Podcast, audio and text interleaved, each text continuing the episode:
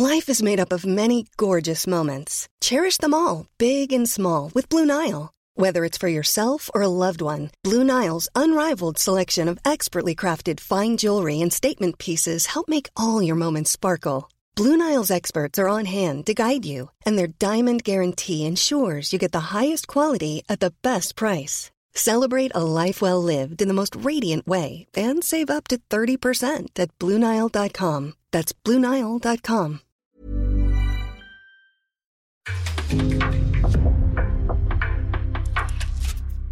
En podcast från Aftonbladet.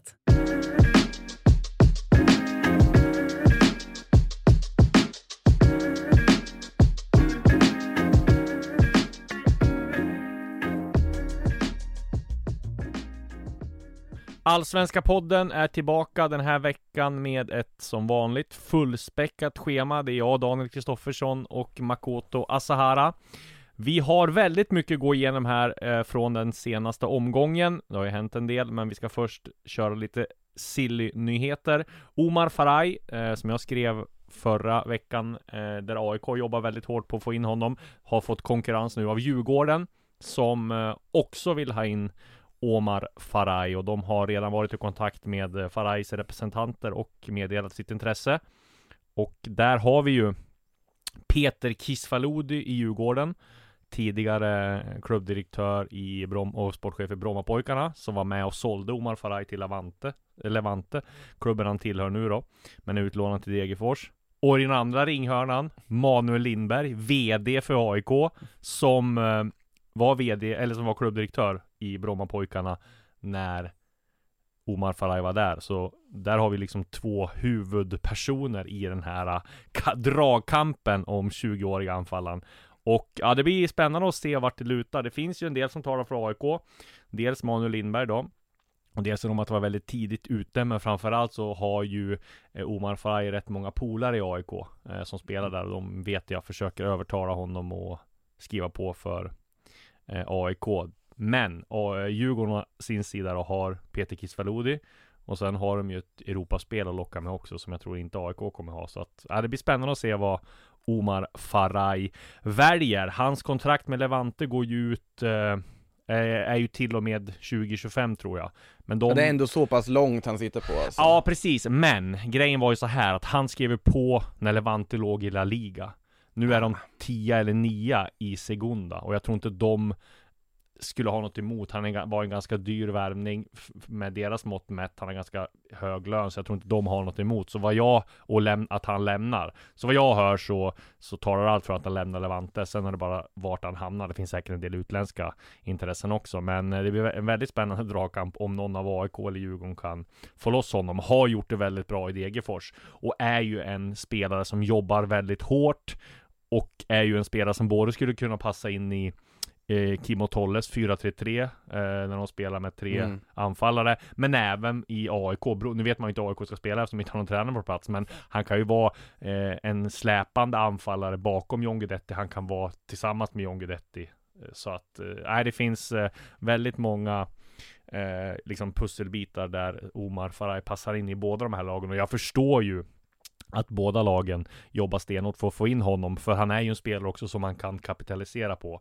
20 år, anfallare, och gör han till exempel 10-15 mål i Allsvenskan, vilket han har alla chanser att göra nästa år, så då kan man ju vänta sig rätt mycket pengar från en större klubb. Jag tror att BP fick 5 miljoner, men då låg ju BP i division 1 när de sålde honom, så att jag tror att borde det inte vara en resurs som Levante vill ha i segundan, kan man känna också lite på ett sätt. Men, ja. Men absolut, jag tänkte först när du sa det att det var en dragkamp, att liksom stackars Omar Faraj sitter i mitten där och störkar viljor på båda sidor som drar i honom. Ja, exakt. Och Stockholms konkurrenterna. Spontant känns det väl som att alltså, det är en värvning som skriker väldigt mycket där AIK vill göra nu för tiden.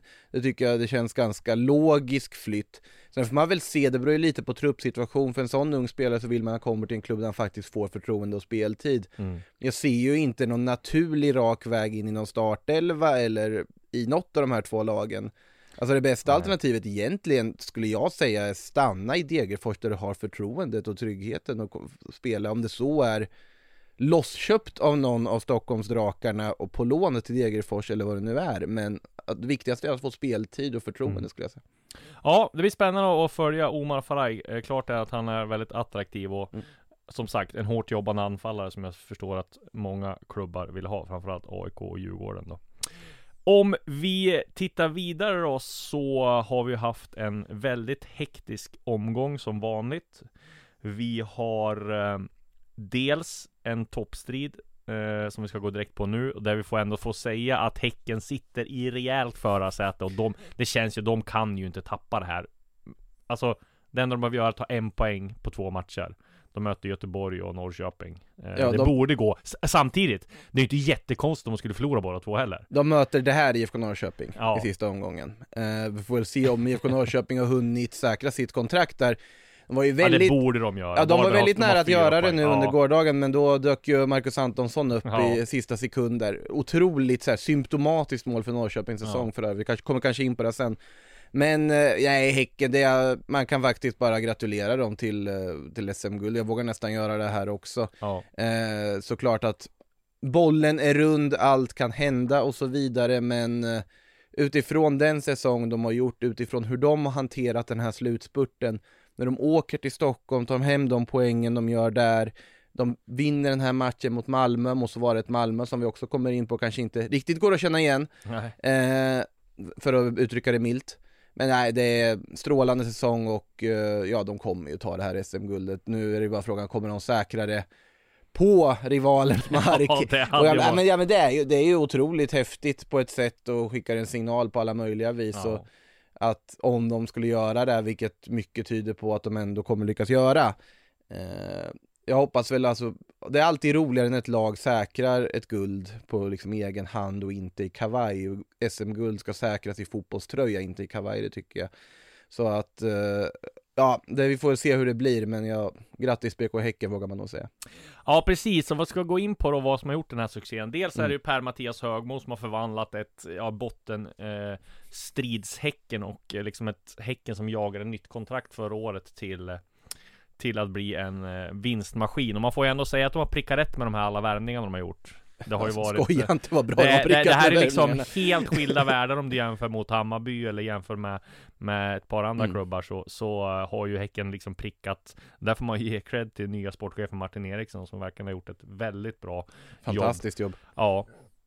Så det är bara hatten av för värvningarna. Och sen då och se bröderna Gustafsson, Samuel och Simon på ett mittfält där Högmo efter segern på Tele 2 för några veckor sedan hintade om, han lanserade dem som en kandidat till att spela i landslaget. Han borde att de var given. Och det känns som han har fått mer vatten på sin kar när man har sett hur de har uppträtt i de här matcherna som har varit. De spelar ju med ett helt annat lugn än väldigt många andra centrala mittfältare, och när man har trott att Häcken ska liksom, men nu kan de darra, nu kan de kanske känna av nerverna, så har de ju snarare visat ännu mer klass och visat ett ännu större lugn och liksom att de inte alls är tagna av stundens allvar. Så det är ruskigt imponerande att se den mentala styrkan också hos Häcken. Men det finns mycket, det säger någonting av att det är just den här säsongen med den här uppsättningen de tar hem guldet, att till att börja med, som sagt, det här jobb de gör inför säsongen när de hämtar hem spelare som inte vi har bekantat oss med i Allsvenskan tidigare, som bröderna Gustafsson, mittfältskollega där, Rydgård till exempel, som ju varit alldeles strålande, Hovland till försvaret. De har ju prickat så otroligt rätt med spelarna och fått in det, rätt karaktärer, rätt kvalitet, men samtidigt det gör det ju större att bröderna kommer hem tillbaka till BK Häcken och få spela hem det här SM-guldet som de aldrig lyckades ta när de var i Allsvenskan senast. Och det tror jag betyder oerhört mycket att det finns ändå en så stark Häckenkoppling trots allt i den här gruppen som gör det här nu. Och sen absolut förra säsongen, de går från att vara bottenstridande till att vinna guldet på det sättet de gör. Sen var ju liksom bottenstridssäsongen var ju det var ju anmärkningsvärt ur ett negativt perspektiv där de bara underpresterar på alla sätt de kan göra sett i materialet de har. Ja. Här överpresterar de sett i materialet de har, men också, det är svårt att kalla det en materialet är uppenbarligen så här bra för det här laget har varit stabilt, de har egentligen haft någon form av pole position hela vägen, beroende på hur man definierar att Djurgården ansågs vara stora favoriter där en period under hösten, men samtidigt mycket har haft att göra med just lite underskattning av BK Häcken överlag, att vi har tänkt att de kommer falla bort förr eller senare. De kommer falla bort förr eller senare. Alexander Jeremejeff kommer sluta göra mål förr eller senare. Nej, han gjorde inte riktigt det. Häcken föll inte bort, och nu har de bara dragit ifrån, vunnit matcherna som de behöver vinna i en allsvensk guldstrid där. Och där säger man nästan varje år, där lagen tävlar i att försöka inte vinna. För det känns som att det är det varje höst nu för tiden. Att lag som har möjlighet att dra ifrån, som har möjlighet att göra någonting, de tappar poäng man inte väntar de ska göra. Häcken har tagit de poängen istället. Och det är därför, med det här grundspelet de har, med den offensiva frejdighet, defensiva stabilitet och perfekt, komplett lagbygge de har fått ihop. Och en otroligt skicklig tränare som jag tycker är väldigt kul att få komma tillbaka och göra det han gör. För jag tyckte Högmo var en väldigt skicklig tränare även förra vändan han var i Allsvenskan onekligen. Så nej, det är hatten av. Om vi går igenom nyförvärven då, så kan vi ju bara räkna upp dem. Thomas Tottland från Tromsö för typ 4 miljoner. Oskar Uddenäs gratis från Värnamo. Even Håfland från Rosenborg på free transfer. Samuel Gustafsson från Cremonese. Ibrahim Sadiq, Kadir Hodzic, Uchena, Kristoffer Lund, Blair Turgut, Lars Olden Larsen, Mikael Rygaard. Alltså det är bara de har ju prickat rätt. Det är otroligt bra scouting.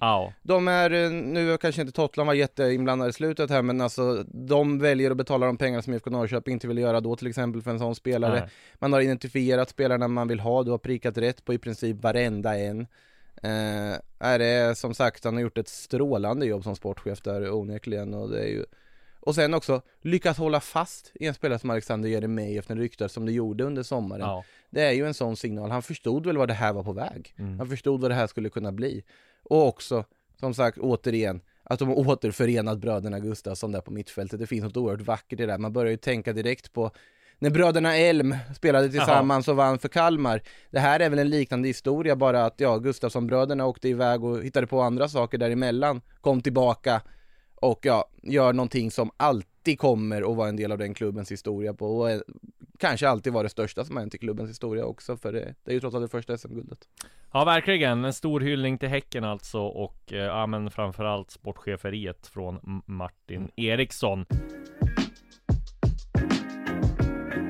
Om vi ska gå på det raka motsatta då, så får vi ju säga att det är haveriet Malmö FF fortsätter här. De förlorade med 2-1 mot Häcken, och det ser inte alls bra ut. Och på tal om värvningar där, så får vi säga att Mustafa Zeidan har ju blivit en succé, får man ändå kalla det. I alla fall han har varit en positiv överraskning, men han har varit en bra värvning. Ja, en bra värvning.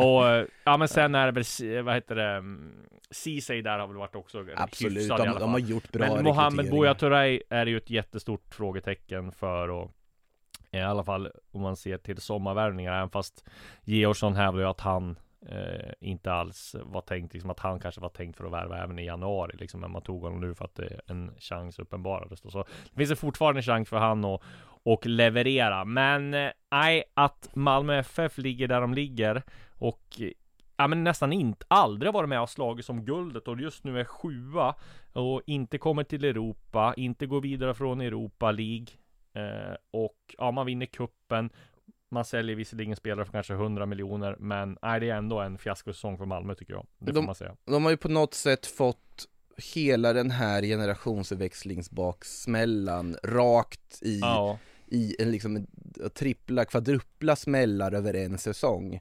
Allting som har kunnat gå fel har gått fel. Alltså de resultaten vi ser nu på slutspurten, jag räknar knappt de seriösa, för Malmö checkade ut någon gång i början av september. Det känner man, och de har checkat ut, de har insett att guldet går inte att vinna, och sen så har det bara på något sätt spiralen fortsatt. Det fanns ändå en fjärde plats att slåss om. Och de kan väl teoretiskt sett fortfarande till och med ta knappt va. Men nej, de har gett upp den här säsongen, de blickar mot nästa, och det ska bli väldigt, väldigt spännande att se vad som kommer ske i den klubben under, alltså uppehållet nu, under off-season. Till att börja med, vad kommer de ha för attraktionskraft på marknaden om de inte har ett Europaspel att erbjuda? Hur mycket kommer då den, liksom, ekonomiska fördel som de har byggt på sig tack vare deras framgångar de har haft genom åren, vad kommer det innebära? Hur kommer man kunna bygga truppen? Vad väljer man att flytta ut? Hur mycket kommer man ändra? Vem kommer träna? Alltså det är många frågor som ska besvaras. Jag är förvånad. Jag trodde i och för sig något det kom in där man skulle kunna vända på skutan och åtminstone se till att ta en Europaplats för att säkra den biten för att kunna fortsätta med samma status, med samma kapital som man gjort tidigare. Nu har man i och för sig Europa League-spel som man spelar just nu och det är en viktig slant man får in på det. Mm. Och man är fortfarande i grunden på förhand en guldfavorit i nästa säsong. Mm. Men det förutsätter att du gör om väldigt mycket. Och det är väldigt mycket som egentligen inte har fungerat innan. Också tränarutnämningarna år efter år har suttit fel. Mm. Ja, det var i princip Hareide som var den senaste de prickade perfekt på. Ja, Jon Dahl Tomasson, absolut. Ja, det gjorde de absolut rätt. Vi har varit inne på det förut, men han försvann vidare. Men de har inte fått någon kontinuitet där. Nej. Du har haft samma kärna i truppen, en fantastisk kärna ska jag säga, som har varit helt enorm. En av allsvenskans absolut bästa. Ja, jag vill nästan sträcka mig genom tiderna, den kärnan som tog dem till Champions League och allting, men nej, det är en generationsväxling som har behövt göras och den kommer nu. Ja, och den skulle ha behövt komma tidigare och där tror jag att Kroblegling är ganska självkritisk också. Och ja, men Jon Dahl Tomasson är en klockren värvning får man säga, och sen har det ju varit Uwe Rösler var inte speciellt lyckad, Magnus Persson var inte speciellt lyckad än fast de kommit till Europa med Rösler och de vann SM-guld med Magnus Persson och sådär. Så att det, nej, men det är klart att där tror jag väl de har sagt också när jag läste, tror jag det var i Johan Flinks intervju med vår kollega här med David Andersson, att han menar på att vi skulle behöva en tränare som är här längre än liksom, två år liksom. Och det är väl där de tittar på nu vad de ska ha då. Och ja, vi har varit inne på det tidigare här att de har med Henrik Rydström på en lista, men jag vet inte senast de har med Henrik Rydström på en lista över tänkbara värvningar, men nu uttalar han sig till Barometern här tror jag efter senaste matchen här och menar på att han stannar, han har kontrakt, så att jag vet inte om han stängde dörren för både AIK och Malmö där, men jag gissar väl att hans namn kommer fortsätta figurera i rykten här kring så länge AIK och Malmö inte har presenterat någon ny tränare. Han stängde ju dörren på ett väldigt Rydströmskt vis också. Han bara tittade på sportchefen bara, hur långt kontrakt var jag skrev på? Jag får ju bara ett papper och släppte min namnteckning på det. Ja, han vet ju precis hur länge han skrivit på givetvis, men nej, varför ska han stressa iväg därifrån? Och sen om det då skulle bli så att det är något av de här projekten som lockar tillräckligt mycket, då är ju det här problemet då på något sätt. Ja. Just nu så är han bara inne i att försöka ta Kalmar till Europa. Om han lyckas ta Kalmar till Europa, då tror jag det lockar för honom att vara kvar och se vad det kan innebära. Men det förutsätter ju också, och det vet jag han sa på den här presskonferensen utifrån det jag läste med, att det förutsätter ju också att han får materialet för att kunna konkurrera i Europa från ledningen. Nej, för Malmös del, det där är också svårt. När de anställer Milos Milojevic, de anställer inte honom med tanken på att han skulle bara ha ett år. De anställer honom med tanken att det här ska kunna byggas på längre sikt. Mm. Problemet ligger ju inte i långsiktigheten i rekryteringarna, det ligger i att rekryteringarna har varit fel. Ja. De försöker såklart hitta bästa tränaren de kan för Malmö, men de har inte lyckats göra det.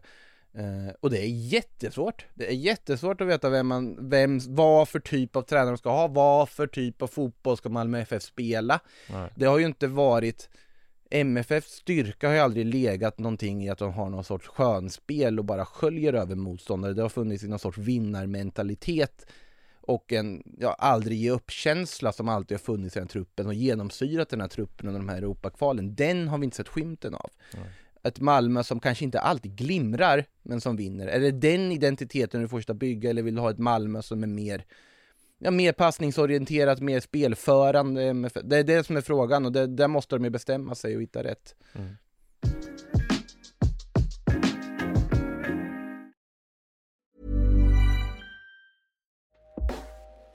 Hey everyone, I've been on the go recently.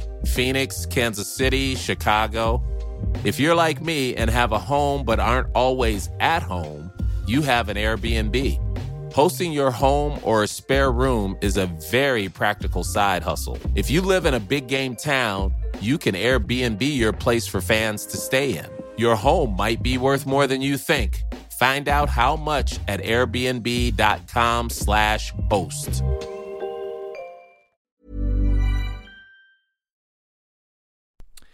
Om vi går vidare till två andra lag som är hyfsat pressade ändå då. Det blir ju en avgörande final här, känns det som, om Europa platsen mellan Hammarby och Kalmar. Hammarby möter Kalmar på söndag hemma på Tele 2. Otroligt intressant match på förhand. Hammarby förlorade ju mot Elfsborg här och det var inte enligt planen. Med tanke på de summorna som Hammarby har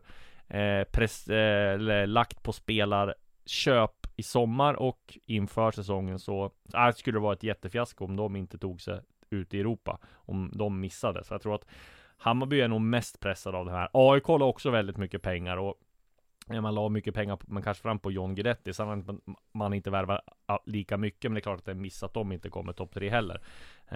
Men jag skulle säga att det inte är lika stort fiasko som om Hammarby skulle missa, med tanke på de summor som man la just med Hammarby.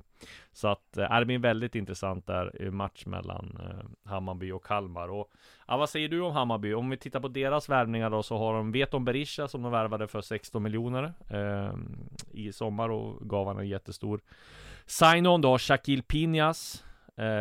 Du har innan så värvade Joel Nilsson, Edvin Kurtulus som bossman, Loret Sadiko. Du har Bobakar Travalli som kom i sommar också, som de la mycket pengar på, är borta korsbandsskadad. Du har David Concha, spanjor, som man knappt har sett röken av. Och det känns som det är väldigt mycket pengar där som de inte har fått valuta för.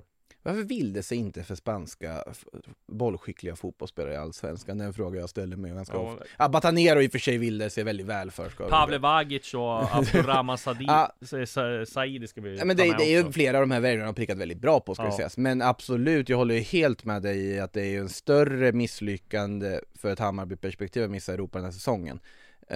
Utifrån att du också tydligt och uttalat under sommarfönstret byggde en trupp som ska hantera spel på flera fronter. Du anpassar alltså alla investerare. Absolut, de hade pengar från att försäljningen av Viljot Svedberg, försäljningen av Michael Lado.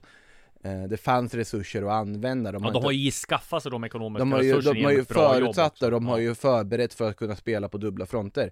Men precis, de bygger ändå en trupp som förutsätter att man ska ta sig till Europaspel nästa säsong. Absolut. Och det är helt rätt av Hammarby att göra det i det här läget, för de låg i en väldigt bra läge att kunna ta sig ut i Europaspel. De var en guldkandidat fram tills nu den här helgen där guldchansen helt och hållet försvann. Men såklart ett jättemisslyckande om de skulle missa Europaspel helt och hållet. Nej. Sen såklart ett misslyckande även ur AIK-perspektiv att missa Europaspel, men där har du en helt annan form av turbulens säsong bakom dig. Du har bytt tränare mitt under säsongen. Ja, de hade en trupp där man ändå såg vissa brister redan. Du har haft ändå positiv utveckling, ganska många unga spelare. Inte kanske lika mycket som man hade önskat. Men i Hammarbys fall så har det varit en väldigt tydlig satsning för att ta sig ut i Europaspelet igen efter att ha missat det nu senast. Såklart att det är ett jättemisslyckande. Du värvar inte en spelare som Veton Berisha för de pengarna om inte du har intentionen att vara med och slåss om guld. Det var ju det som var intentionen. Europa var ju någon sorts minimikrav nästan. Så att... Men lite känns det också, det är mycket kritik mot Jesper Jansson såklart, och han ska ha sin del av sleven så att säga, med tanke på hur mycket pengar han har spenderat. Samtidigt känns det lite grann som Bosse Andersson sa, jag minns när han hade värvat, jag tror det var Gustav Engvall och massa till, när de saknade att han, nu har Öskan alla pusselbitar. Nu är det upp till han. Och lite så känns det att Martin Cifuentes heller, han spelar ju jättebra fotboll, men att han inte har fått ut mer av det här spelarmaterialet. Och framförallt kan man kanske ifrågasätta Martin Cifuentes matchcoachning, för där har det fallerat. Flera matcher där Hammarby har haft 1-1, haft oavgjort, har haft momentum, och så byter man och så blir det mycket sämre. Så att där tror jag man har ett jobb att göra också, och lära sig till nästa år. För jag tror att det kan inte bli fler såna här säsonger nu där Hammarby missar Europa, man missar cuptiteln.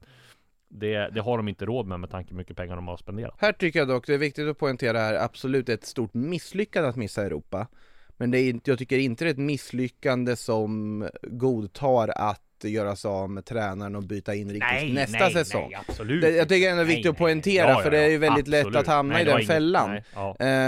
Det här, du har anställt en tränare, på tal om att anställa en tränare för att bygga någonting långsiktigt. Ja. Vi såg vad Hammarby kan, jag vill se högsta potentialen som Hammarby har.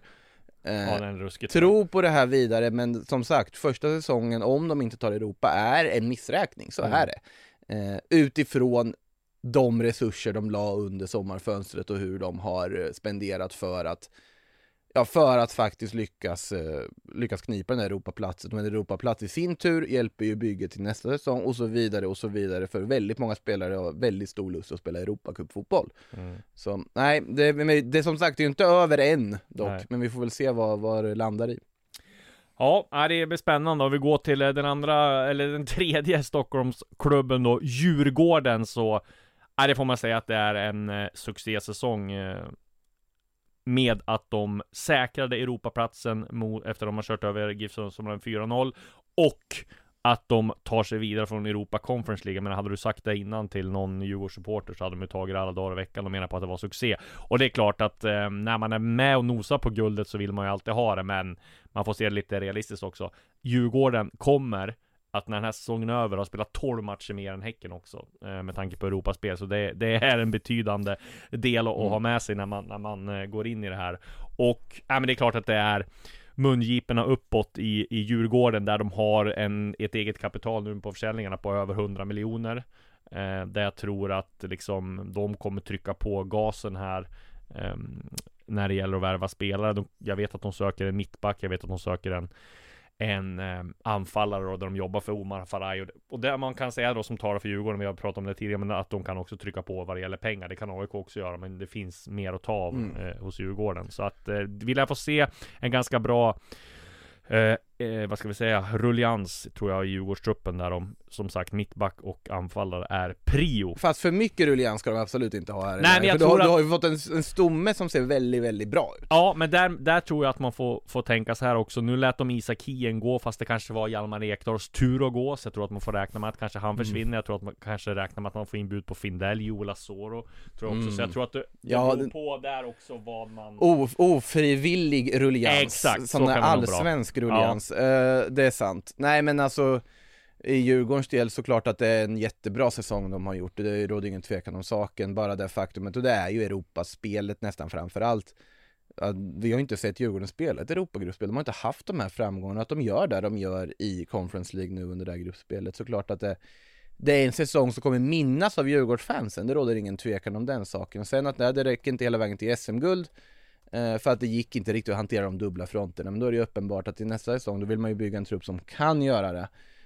Det har inte Djurgården kanske riktigt haft ändå den här säsongen med facit i hand. Nu var det till exempel en spelare som Kalle Holmberg som vaknat verkligen här nu under slutspurten av säsongen. Väldigt kul att se. Som sagt, det är en jättebra säsong av Djurgården. Det råder ingen tvekan om det. Vi ska just komma in på Kalle Holmberg sen. Vi har med honom i podden här och höra vad han säger. För att det var lite roligt där att det var jag som skrev om det. Jag vet att Norrköping jobbar ju stenhårt för att få in honom. Och hade Rikard Norling blivit kvar som tränare, då är jag helt övertygad om att Kalle Holmberg hade gått till Norrköping. Och då kanske inte hade fått vara med om det här i Europaspelet. Han hade inte fått vara med om och ta Djurgården till toppen i sitt sista år. Så att jag pratade lite med han om det. Vi ska höra vad han säger om just det, hur nära han var Norrköping och hur han ser på sin framtid och sådär. Men först ska vi snacka med Alexandros Garcia Tsotidis, som blev en 18-årig allsvensk debutant när han byttes in mot Sundsvall. Vi ska höra vad han säger här om allt från att spela i allsvenska med Djurgården till att dra igång segersången med supportrarna efteråt. Ja, berätta lite grann om känslorna efter allsvenska debuten. Väldigt roligt. Magiskt att få spela på Tele 2.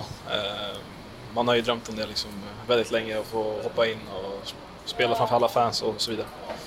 Vad tänkte du när du skulle börja värma upp och bli inbytt? Jag hann inte tänka jättemycket. Det var inte jättelång tid, utan det var mest du kommer in när som helst liksom, och då hinner man inte tänka jättemycket, men såklart det är lite nervositet. En barndomsdröm kanske? Absolut. Sen jag kom till Djurgården så har det varit drömmen att spela för A-laget. Liksom. Har du känt att det varit på gång under säsongen, eller hur har det känts? Liksom? Jag har tagit stora kliv i år och varit mycket med A-laget, så att det blir som en belöning. Liksom, att det hårda arbetet man har lagt ner, alltså resultatet var bra. Liksom. Vad tycker du främst att du har utvecklat den här säsongen? Egentligen allt. Jag har fått bra erfarenheter här uppe med A-laget och fått vara med och se, följa med några gånger och tränat på Sveriges bästa lag egentligen. Så jag har utvecklats på alla plan egentligen. Hur tyckte du det var då? Att vara här? Ja, ute på planen. Nej, det är obeskrivligt alltså. Man har ju drömt om det sedan man var liten liksom, men det är en helt annan känsla när man väl där. Var det högt tempo eller var det något som överraskade? Nej, alltså... Själva stämningen bara, alltså, allt egentligen. Det går inte att beskriva liksom, om man inte är där själv. Och så fick du dra igång segersången också. Ja, det var också stort. Kanske måste träna lite nästa gång. Vad körde du för ramsa? Jag körde ju. Så ja, det blev den idag. Mm. Vad säger du nu om det som kommer? Ni har säkrat en Europaplats och sen, ja, ni har ju chans på SM-guldet även fast det ska nog mycket till. Nej, men vi har säkrat en Europaplats som sagt. SM-guldet lever fortfarande, även om det inte är så stor chans kanske, men ja, det måste vinnas, alla matcher måste vinnas, så det är bara att fortsätta säsongen ut. Och för egen del är det att få spela så mycket som möjligt, eller? Ja, vi har ju en match kvar i P19 och sen så får jag se vad som händer senare liksom. Hur är det att komma in i Djurgårdens A-lag då? Det är ju väldigt familjär stämning där och bra lagande och sådär. Några speciella som heter råd eller som du har lärt dig saker av? Eller? Joel har hjälpt mig väldigt mycket när jag har varit uppe och gett mig mycket tips både på och utanför plan. Han, Elias Andersson, det finns flera. Men alltså, som du säger, det är en familjär stämning. Alla hjälper, alla ger tips, Harris och så vidare. Så att, ja, jag har fått jättemycket hjälp av alla, men främst i år. Hur ser ditt, har du A-lagskontrakt eller har du liksom? Nej, det har jag inte. Är det på gång eller? Förut pratade om Bosse, jag vet inte. Har ni snackat något om det eller? Nej, egentligen inte. Tack så jättemycket. Tack så mycket. Ja, precis. Där fick vi höra den 18-årige debutanten. Och det ska ju sägas att Djurgården har ju fått rätt mycket kritik tidigare för att de haft svårt att liksom få fram egna spelare. Här kommer ju, det finns ju flera unga spelare och Alexandros är ju bara en av dem. Så att det är spännande att se också vilka unga spelare som Djurgården släpper fram. Men innan vi går vidare så ska vi såklart lyssna på Kalle Holmberg och vad han säger. Ja, då står jag här med Kalle Holmberg. Ännu en vinst. Berätta lite grann om segern mot Sundsvall. Nej, men såklart jätteskönt. Vi sa innan att vi skulle vara med i första halvlek som vi inte har varit de tre senaste matcherna. Tycker vi kommer ut ganska bra och får tidigt mål på dem. Så det är klart att det hjälper otroligt mycket. Och sen får vi ett till och sen tycker jag vi ändå har ganska full kontroll på i princip hela matchen. Ser du på läget nu då som ni har? Det är väl, SM-guldet känns ju väldigt långt borta även fast det lever ändå, men... Ja, hur ser du på läget? Nej, men det är klart det är tufft såklart. De behöver väl en pinne på två matcher och vi behöver gå rent. Så det är ett tufft läge, men vi kommer inte ge upp förrän det är helt kört. Och din säsong i Djurgården då får man säga har tagit lite ny vändning här. När du tänker tillbaka på det där så var det väl Rikard Norling som jobbade hårt för dig och få det till Norrköping och sådär. Hur ser du på hela den situationen? Nej, men det är klart att jag inte var nöjd med min situation. Som det var då, det är klart att det har förändrats nu när man fått spela och så. Men samtidigt så gäller det att värdera vad som är rätt för en själv och jag har varit kvar och sen gäller det att gnugga och nu har jag fått spela. Så det är klart det är roligt när man får spela, men sen får man, mitt kontrakt går ut så får man se över hur det kommer vara och sådär efter säsongen. Hur har det varit mentalt då rent? För det kändes som du var väldigt långt ner i frysboxen där i början, men... Ja, det känns, den här vändningen var det inte många som trodde på kanske. Nej, exakt, såklart. Det är klart det har varit tufft. Vissa dagar har varit sämre än andra om man säger så. Men samtidigt så har jag gnuggat på. Jag har jobbat hårt och till slut så får man chansen och då gäller det att ta den. Och det tycker jag att jag har gjort nu i slut i alla fall. Ja, nu är ju framtiden osäker, men det här ger väl dig lite självförtroende och kanske lite bättre utgångsläge om du ska byta klubb och sådär också. Hur ser du på läget som är? Jo, men visst är det så. Det är klart att det ger bättre självförtroende som du säger och man sätter sig själv i ett bättre läge än när man hade suttit på bänken och inte gjort en enda minut och inget mål alls. Så det är klart att man sätter sig själv i ett bättre läge. Är det fortfarande helt kört med Djurgården eller hur går samtalen där? Absolut inte. Vi har inte satt oss ner och snackat utan vi kör den här 5 matcherna som är kvar och sen får vi se vad som händer. Hur ser du? Vad är tankarna kring framtiden? Väntar du med och liksom låter din agent kolla på andra klubbar eller hur? Är det så? Jo, men det är klart att han sköter den biten och jag koncentrerar mig på fotbollen och sen får vi se vart det landar, men... Det är klart att jag börjar bli till åren och jag vill spela fotboll och sen får vi se vart jag spelar nästa år. Vad tror du kan bära det här med Djurgården i år då med Europa? Och... nej, men det är klart att det kan bära långt tror jag. Jag tycker vi har gjort det relativt bra. Det är klart att vi har haft en liten dipp med 3 raka torsk i Allsvenskan som gjorde att Häcken kunde rycka lite, men samtidigt så gör vi en otrolig vändning senast mot Malmö och vinner idag. Så vi visar ändå att vi är starka. Vad säger du om debutanten här som kom in? Jättekul. Han har jobbat hårt när han har varit med oss och tränat och otroligt roligt när han får chansen och tycker att han gör ett bra inhopp även fast det var kort. Tack så mycket Kalle. Tack. Ja, precis. Framtiden inte helt solklar för Kalle Holmberg då, men han öppnar ändå för att stanna i Djurgården, vilket kanske inte hade varit fallet för 2-3 månader sedan. Vi får väl se om han åker till Platinum Cars Arena och tar ytterligare en lunch. Det gjorde han ju i somras, vet jag. Men ja, då var det bara en lunch han var på. Ja, var han ju väldigt tydlig med. Ja, exakt. Att, nej, det är väldigt kul att se att det lossnar för honom i Djurgården, tycker jag. Han har haft en ganska tuff start där innan. Och vi får väl se hur det blir, att det ändå finns en öppning att han kanske kan bli kvar. Mm. Och sen då så kan vi ju inte spela in en podd en sån här vecka utan att imponeras av Egefors, som såg uträknad ut men reste sig på, ja, men i alla fall 8 får man säga, och nu är man faktiskt på säker mark när Varberg torskade och Egefors vann borta mot Helsingborg och sköt ner Helsingborg i Superettan. Där får man också ge en stor eloge till sportchefen Patrik Werner, som valde att behålla tränaren Solberg när det blåste som värst och man trodde att de skulle sparkas. Det har visat sig att alla de här som har sparkat tränarna, både AIK,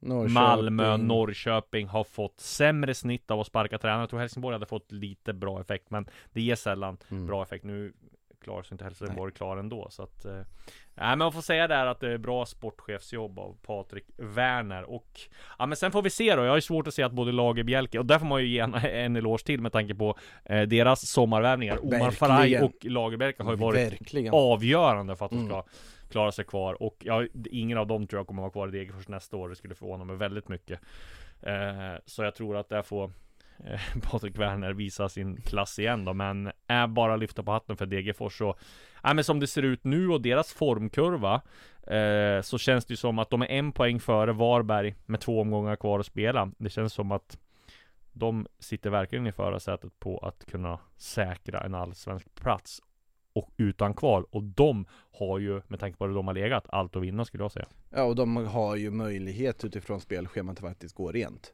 Det ska man aldrig säga borta mot Malmö FF vanligtvis, men med tanke på hur säsongen har sett ut så ett taggat Egefors absolut möjlighet att få med sig positivt resultat därifrån. Ja.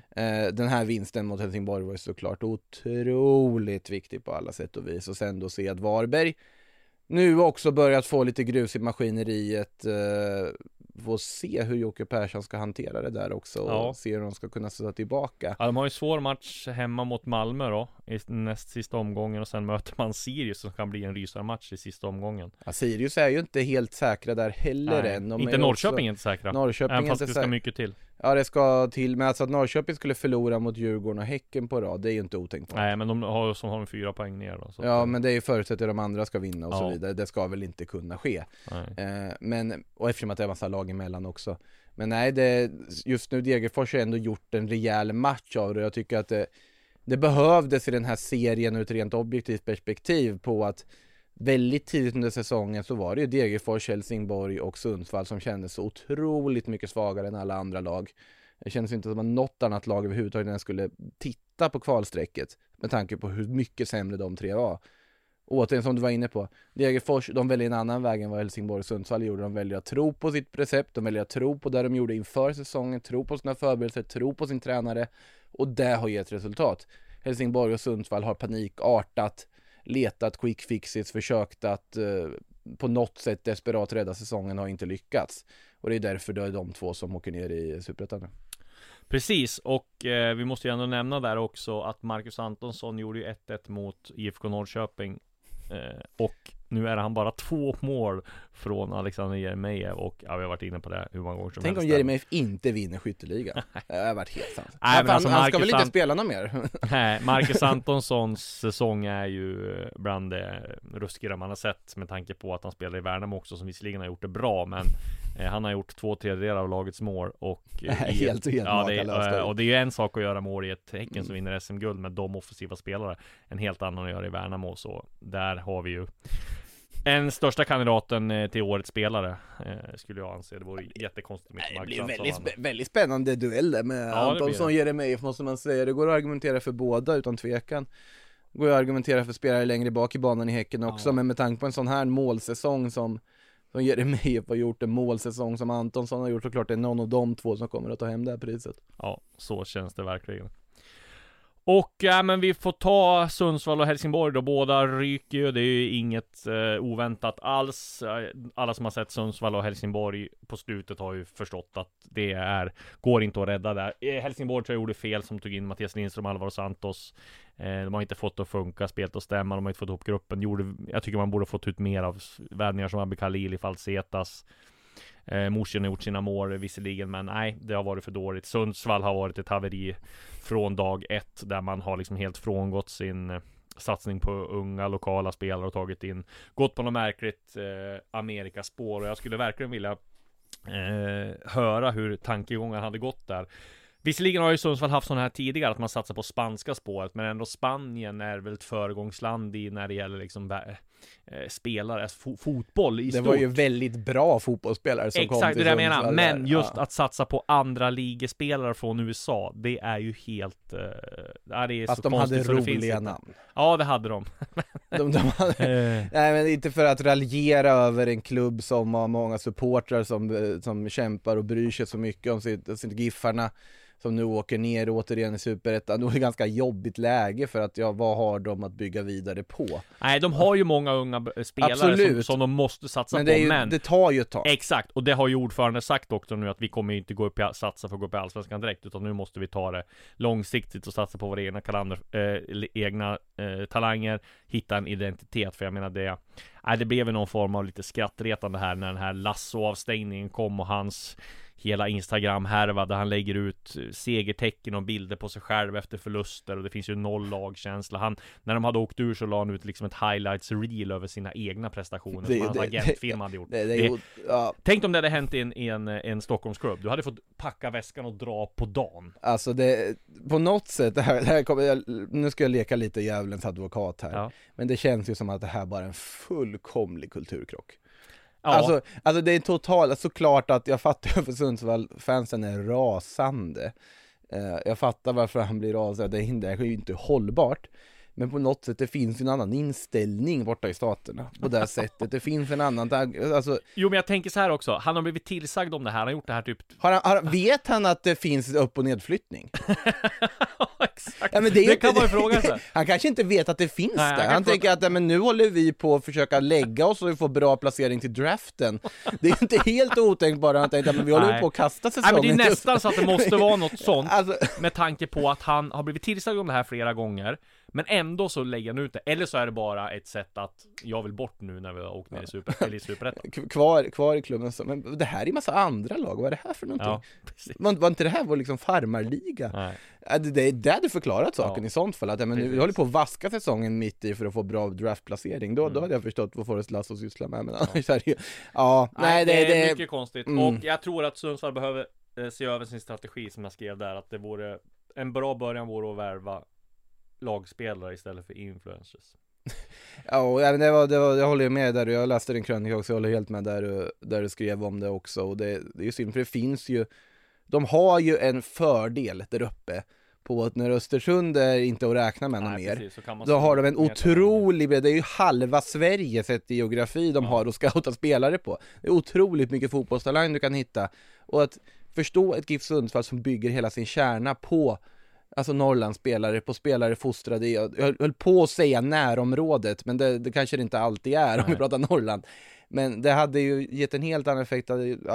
Det är jättekonstigt satsning, det måste jag säga. Ja, precis. Och han stängde ju, eller Brian Clairhout, assisterande tränaren, eller huvudtränaren, stängde ju Lasso Gate där med att han sa att ingen är större än klubben, och han var inte så bra på sociala medier, Clairhout, och kallade det för Kardashian-skit. Så att, otrolig boomer-kommentar som är väldigt rolig verkligen. Också. Sen har vi ju stängt också Bajsgate, där Gudetti och Jeremejeff rökte fredspipade, berättade John Gudetti för vår kollega Mikael Wagner. Vi kan lyssna på den intervjun. Rubrikerna som blev efter förra matchen, hur har du känt kring det? Nej, jag är ju van självklart, och det är dåligt gjort av mig självklart, men jag Jeremejeff pratade dagen efter och det var inga hard feelings mellan oss, och vi vet vad vi har varandra. Så jag tycker det blev lite större än vad det behövde bli, utan det är sånt som händer när det är professionell fotboll och man är passionerad. Sen kanske jag borde valt ordvalen bättre, men det är stundens hetta och så Jeremy hade inga problem. Jag har inga problem med honom. Jag önskar han all lycka till och han önskar mig all lycka till. Och sen ser vi framåt med kärlek och positivitet, och självklart ska fotboll sprida kärlek. Och jag gjorde inte det i den sekvensen, så det får jag göra bättre. Men jag är bara människa. Alla vi gör misstag, och jag bad om ursäkt för det till personen i fråga, och han godkände den. Så nu går vi vidare och försöker sprida mer kärlek. I slutändan är det svårt att ändra på den man är, på gott och ont. Det gäller för oss alla. Ja, så är det ju. Jag är en passionerad människa på gott och ont, och ibland blir det fel. Även jag kan göra fel, även fast jag är en offentlig person, och man tycker inte att man får göra fel. Och ibland blir det fel, man blir förbannad, man blir frustrerad, och sen så trodde jag att det är ingen ursäkt, men jag trodde att jag stod själv i spelartunneln sen. Så jag hade ju självklart inte sagt det framför 20 barn eller någonting sånt där, utan jag trodde att jag sa det ensam då. Men så var det ju inte, och det ångrar jag, och jag har bett om ursäkt, och sen går vi vidare och försöker sprida kärlek, och hoppas jag inte gör några fler misstag i mitt liv, men det kan jag inte lova heller. Fick du skäll hemma? Nej, säkert. Ja, men de märkte väl att det kanske mer behövdes en klapp på axeln än skäll just då. Ja, precis, och han var ju ganska ångerfull, och det förstår man ju, och det är väl det var ju surrealistiskt att stå i mixade zonen och prata om döda och bajs och sådär också, så att nej, man förstår att sånt där kan hända i Stines hetta, men det var något exceptionellt. Det var ju nästan tv-historia som skapades i den här mixade zonen, när John Gudetti var rasande på allt och sen plötsligt inser vad han har målat in sig i för hörn. Så med det sagt, stort kudos till att ändå faktiskt ställa upp på intervju, rakryggat, förstå att han, och be om ursäkt och förklara sig på det sättet. Och som sagt, det är en spelare som verkligen har förgyllt den här allsvenskan, för det har varit underhållande. Det är underhållande, tycker jag, om man vill, men det är att han har ju inte alltid liksom jättemycket logik i alla sina resonemang direkt efter slutsignal, men det är otroligt underhållande. Han ger färg till den här allsvenskan som jag tycker behövs, och det har varit, man vet aldrig vad som händer när man går in i en mixad zon med John Gudetti, och det är en fröjd, tycker jag, för de som följer serien och för oss som jobbar med serien också. Vi avslutar med att konstatera att John Gudetti är kvällstidningskompatibel. Nej. Och med det så tackar vi för den här veckan. Nu ska vi... det får vi nästan säga att det kan bli, ett SM-guldfirande för Häcken då, om de tar poäng borta mot IFK. Det var inte ett jättevågat påstående. Nej, precis, det var det inte. Men vi kan säga att det är nog troligt att vi utser en guldvinnare här på söndag. Och med det så tackar vi för den här veckan och säger på återhörande.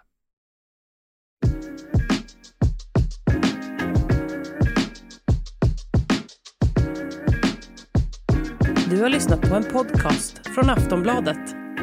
Ansvarig utgivare är Lena K. Samuelsson.